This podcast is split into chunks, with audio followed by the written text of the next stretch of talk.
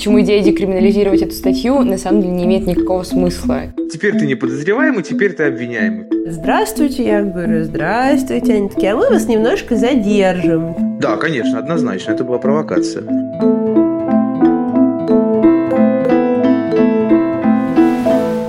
Привет, это Катя Аренина из команды 29. И Настя Андреева тоже из команды 29. Мы уже некоторое время занимаемся тем, что рассказываем и рассказываем о том, э, почему идея Владимира Путина э, декриминализировать 282 статью Уголовного кодекса, которая позволяла привлекать людей за какое-то это экстремистские высказывания, экстремистские мысли, экстремистские взгляды, не знаю, все что угодно. Почему идея декриминализировать эту статью на самом деле не имеет никакого смысла. И сегодня мы, собственно, подробно вместе с главным героем одного кейса разбираемся в том, какие, какие статьи могут применяться вместо 282, ну и мы решили сосредоточиться на статье о реабилитации нацизма, потому что нам кажется, что это очень перспективная и интересная статья, и применяют ее тоже интересно. Ну, вообще, на самом деле, мы решили на ней сосредоточиться, потому что я была в центре одного из таких дел, и мы сегодня связались с Лешей Волковым, отпетым просто вообще преступником. Реабилитатором нацизма. Осквернителем братских захоронений. Ну, нет, ладно, а решили не переквалифицировать эту статью, так что он не осквернитель братских захоронений, но вот насчет реабилитации нацизма надо еще посмотреть. Очень кратко дам вам пару цифр, чтобы вы понимали, почему 282 статья вполне легко может замениться другими статьями. В 2017 году за экстремизм, собственно, по 282 осудили 461 человека. В оппозиции к этой статье, так скажем, есть прекрасные статьи о публичных призывах к экстремизму, это 108 человек, реабилитация нацизма 3 человека, оскорбление чувств верующих 4 человека, призывы к сепаратизму 5 человек, призывы к терроризму 76 человек, и еще две административных статьи о распространении экстремистских материалов и демонстрации запрещенной символики, по которым суммарно осудили больше трех тысяч человек, так что есть вполне простор для воображения, и 282 совершенно не обязательно должна существовать, чтобы мы имели все те же самые привычные нам дела об экстремизме. И настало время позвонить Леше Волкову. И мы звоним Леше Волкову. Привет, слушатели. Меня зовут Алексей Волков. Я бывший координатор Волгоградского штаба Навального. Сейчас я продолжаю работать в штабе Навального, все в том же Волгограде, потому что я нахожусь под подпиской о невыезде из-за уголовного дела, которое возбудили против меня полтора года назад. Ну, я думаю, что в какой-то степени я тоже буду вставлять свои реплики, потому что я имею некоторые отношения. Началось все с того, что в паблике команды Навального в Волгограде появилась фотография Родины Лены матери, на которой в неком графическом редакторе было покрашено ей лицо и ладонь. Это было сразу после того, как Навального в Барнауле облили зеленкой, и был вообще большой флешмоб в интернете.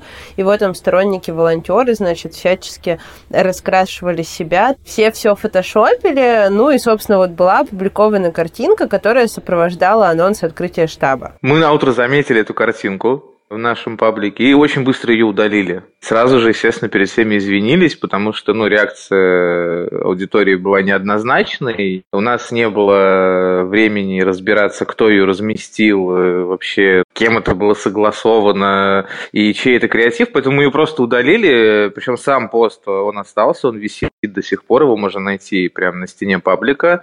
И удалили, извинились, и потом через пару дней еще раз извинились, когда штаб открыли лично лично Алексей тоже извинился, и Леонид Волков извинился. Все это буквально, знаете, через там пять дней после открытия штаба утихло, и все об этом забыли. Когда открывался штаб, там пришли всякие казаки, молодая гвардия Единой России, которая, значит, там... А, и они еще восхитительно просто распространяли, значит, по городу листовки, на которой была распечатана эта картинка. Mm. Раздавали их там людям на улице, рассказывали, какой штаб Навального ужасный. В общем, приложили свою руку к распространению этого всего. Понятно. Киселев же показывал у себя по телеку в программе там эту картинку, это немножко к распространению, да, то есть к публикации. Я не помню, кто лично там Киселев или Соловьев, ну да, на России один картинка мелькала. Где-то через месяц, как раз в десятых числах апреля, нам э, знакомый бывший сотрудник МВД э, сообщил, что... А там, кажется, типа собираются возбуждать уголовное дело? Да, да. Я не помню, он тогда еще какую-то вообще соседнюю статью назвал, потому что плохо услышал. Нет, он сразу назвал 354, и он нас тогда пригласил дать э, объяснение. На что мы, конечно, отказались, сказали, никуда без повестки не пойдем. Ну, он сказал, ладно, хорошо. И в итоге возбудил уголовное дело. Но об этом мы узнали, когда к нам пришли с обыском. Пришли с обыском вообще очень смешно. Я, значит, выхожу на работу, Выхожу из квартиры, запираю дверь, лифт приезжает на мой этаж, открывается, там какая-то толпа людей, полицейский один был в форме и какая-то толпа чуваков в гражданской одежде. Ой, говорят, здравствуйте, я говорю, здравствуйте. Они такие, а мы вас немножко задержим. Вот мы, значит, пришли к вам с обыском, открывайте, пожалуйста, дверь. Ну, нифига ж себе. В принципе, мне кажется, сейчас Леша со мной согласится, эта фраза, она таким рефреном идет. То есть ты такой сидишь, типа, офигеть. Единственное, за что, может быть, стоит поблагодарить всю следственную группу, они не стали это делать, э, как они обычно это любят делать в 6 утра. Они вежливо пришли где-то в 10.30, там, в 10.40. Это очень милосердно. Как раз, когда вот мы собирались на работу, Настя раньше пошла, я собирался чуть позже выходить из дома. Ну, что было после обыска? После обыска дома и после обыска в штабе мы поехали, посмотрели помещение для нового штаба, потому что параллельно нас выселяли с того помещения, где мы находились. Потом поехали в Следственный комитет, собственно, на допрос. Естественно, у нас были уже у всех адвокаты, у всех участников процесса. Спасибо достаточно оперативной работе нашего юриста, который тогда уже у нас был. Ничего интересного на самом допросе не происходило, то есть нам дали ознакомиться с документами, и мы подписали бумажки о том, что мы не будем давать никаких показаний по 51 статье, и нас, собственно, отпустили, сказали, ну, все, увидимся когда-нибудь. А потом проходит неделя три с половиной, и в самом начале июня, а я тогда был в командировке в Москве, и я сижу, я просыпаюсь утром в гостинице в Москве, у меня начинает разрываться телефон. То есть мне начинают названивать просто журналисты всех возможных изданий Волгограда и нескольких федеральных. В этот день э, по всем телеканалам Волгограда прошел сюжет о том, что какой Волков Алексей негодяй. А вечером этого же дня губернатор области сделал заявление о том, что мы обязательно установим виновных и привлечем их к ответственности. То есть, а я в это время сижу в Москве, как бы не понимаю вообще, что происходит. И самое интересное, что я анализирую ситуацию, я понимаю, что ну, это, как бы, это не я сделал. То есть, ну, даже если не вдаваться в подробности наших внутренних служебных обязанностей, да, и должностных инструкций, то есть я просто этого не мог сделать, потому что у меня не было таких полномочий что-либо размещать в паблике. Я вернулся в Волгоград, прошло еще недели три, следователь нас с адвокатом пригласил и сказал, теперь ты не подозреваемый, теперь ты обвиняемый. Мне предъявили обвинение, взяли с меня подписку о невыезде. Это был было начало июля. С тех пор я основательно осел в Волгограде. А сейчас дело находится... Оно же еще не дошло до суда, да? Дело, следствие закончилось в августе месяце. И в 20-х числах августа следователь говорит нам с адвокатами о том, что вот нам надо передавать дело в суд. А в это время у нас э, на конец августа планировался мероприятие в Москве. И я у следователя спрашиваю, говорю, хорошо, вот если я больше не нужен, я могу съездить в Москву? Он говорит, ну вот подпиши мне бумаги, что ты ознакомился с материалами уголовного дела и езжай на все четыре стороны, ты мне не нужен.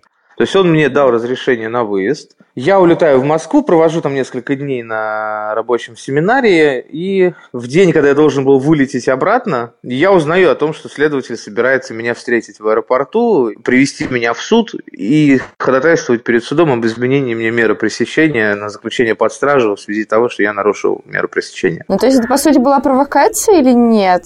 Да, конечно, однозначно, это была провокация. А такой вопрос, не знаю, там проводили же наверняка какие-нибудь экспертизы или что-нибудь такое, что вообще... Нет, про экспертизу мы не можем. По-моему, мы даже первый раз, когда были в суде, разбирались, мы не дошли до изучения судебной экспертизы ни одной, поэтому разглашать ее мы, к сожалению, не можем. Мы давали подписку о неразглашении. Про экспертизу очень интересно в контексте того, если там какие-нибудь прекрасные цитаты экспертов, вот это все. Ну, мы потом Слушайте, а они, они эпичные. Я вам даже скажу больше. Проводилось э, за эти полтора года две сейчас бы правильное название это высказать. Культура-психологическая какая-то там историческая экспертиза, в общем, там три в одном название, на котором, собственно, ставился вопрос, что является ли публикация, да, там, картинкой с изменением цвета, причем обязательно в зеленый цвет, там это прям подчеркнуто, осквернением символа борьбы с фашизмом. И эксперты в своих э, доводах и рассуждениях э, ссылаются на какие-то творчества Геббельса, написанные там в 1935-1936 году. О символах воинской Поэтому... славы. Класс. Давайте дальше пойдем. Э, мы остановились на том, что я вернулся, и меня повезли в суд. Приехал в суд, мы там с адвокатами встретились, выступает следователь о том, что все, вот закрыть, арестовать. И прокурор, который в процессе участвовал, немножко, видимо, ну, знает законы, она тоже выступила и сказала, что вроде как ну, нельзя его в СИЗО, статья не та.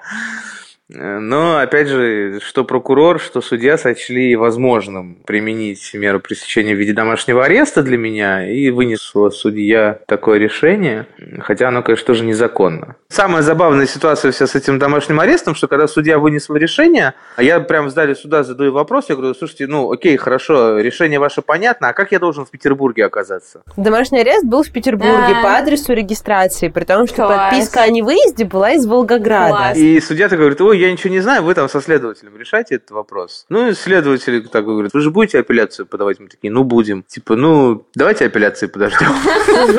Я вообще не понимаю, что это за решение и зачем оно было. И в итоге вот две недели мы ждали, пока что-то будет происходить. И тут просто вот как снег на голову сваливается представитель э, ФСИНа Волгоградского, который приходит к нам в штаб и говорит, Алексей Андреевич. А что это вы не соблюдаете тут? Вы как-то, да, вы нарушаете. Я говорю, а как я должен оказаться в Питере? а мы не знаем. И суть в том, что, ну, то есть, э, в законе не прописано, как я должен оказаться под домашним арестом в другом регионе, то есть, чья это зона ответственности. Но четко прописано, что мне будет, если я нарушу как бы, условия содержания домашнего ареста. И в итоге мы решили не рисковать, я на следующее утро очень спешно вылетел в Петербург.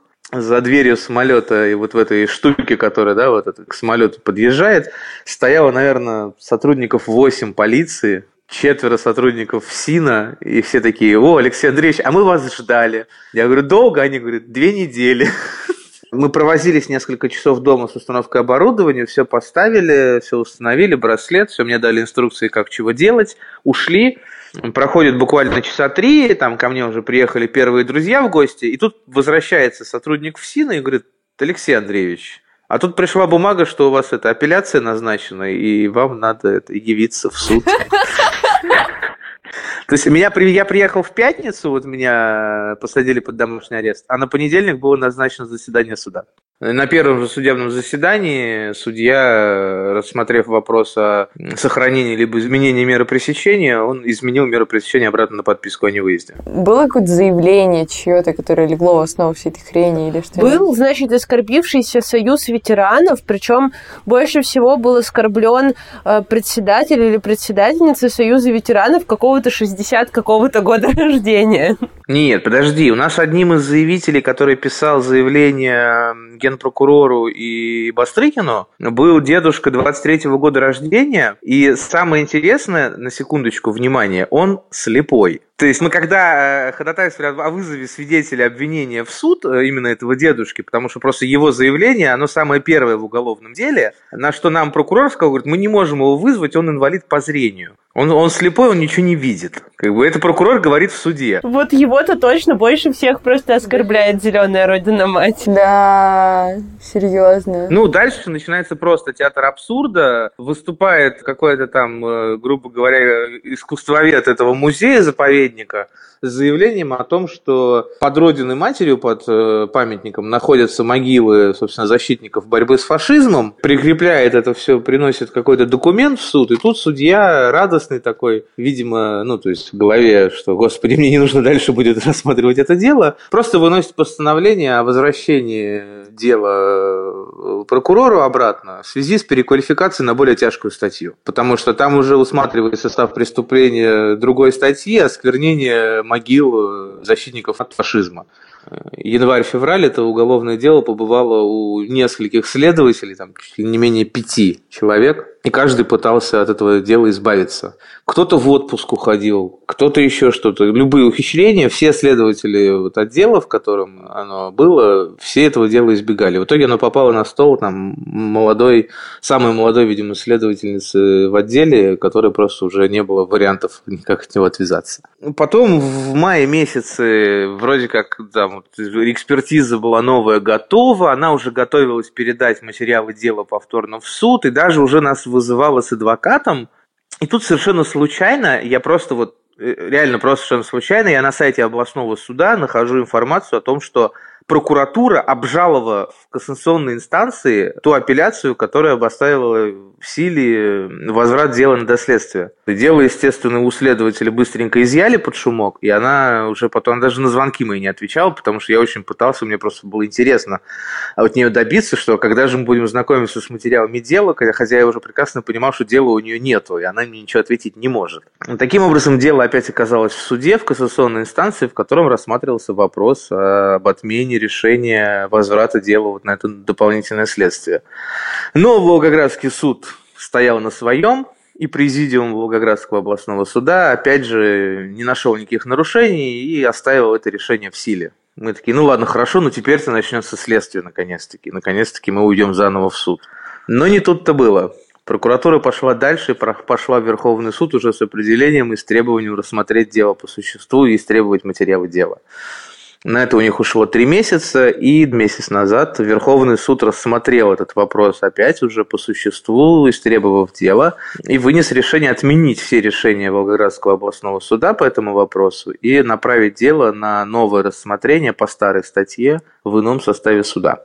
Все, что происходило за последний год, это вот просто была вот эта волокита, Просто год потерянной жизни, можно сказать. И 300 листов э, новых э, в уголовном деле. Когда я последний раз видел уголовное дело, там было два с половиной тома, их там сейчас четыре. Но это просто бумажки, вот, которые, знаете, сопроводительные документы. Передать дело туда, отправить сюда, вот это подшить все материалы решения всех протоколов судебных заседаний. То есть и вот уголовное дело выросло почти в два раза. Да, у нас было какое-то такое уголовное дело, которое там наполовину состояло из бумажек о том, что следователь решил его закрыть, потом его решили возобновить, и вот это, ну, так раз 20 произошло. А то есть решение уже будет скоро, по сути? Ну, если верить сайту областного суда, 1 октября оно поступило в областной суд из Москвы. Уже даже назначен судья, который будет его вести, но пока дата заседания еще не назначена первого. Как ты думаешь, что тебе грозит? 360 часов принудительных работ, э, там, год исправительных работ, либо штраф 300 тысяч рублей. Я вот, честно говоря, не знаю, что из этих трех наказаний является каким-то менее приятным или там более унизительным. Ну, наверное, там, да, скажем так, если сильно захотеть и заставить там почувствовать меня именно дискомфортно, да, наверное, 360 часов принудительных работ – это такое самое неприятное наказание. А мне кажется, 300 тысяч вообще очень смешно, что это ровно та же цифра, которую ты можешь получить за восьмую часть административки 20.2, Э, которую довольно много кому давали, это повторное нарушение правил проведения публичного мероприятия. Mm-hmm. И это вообще, ну, то есть вообще не, ну, как бы... Ну, это сумма, которую можно собрать. Я, Леша, очень надеюсь, что следующие новости ты мне уже расскажешь, когда приедешь в Питер, избавившись от своей подписки дурацкой. Да, я тоже на это надеюсь. Да, это заходи к нам в офис знакомиться, вот это все. Хорошо, обязательно. До встречи. Пока-пока. Давай. Спасибо. Давай, до встречи.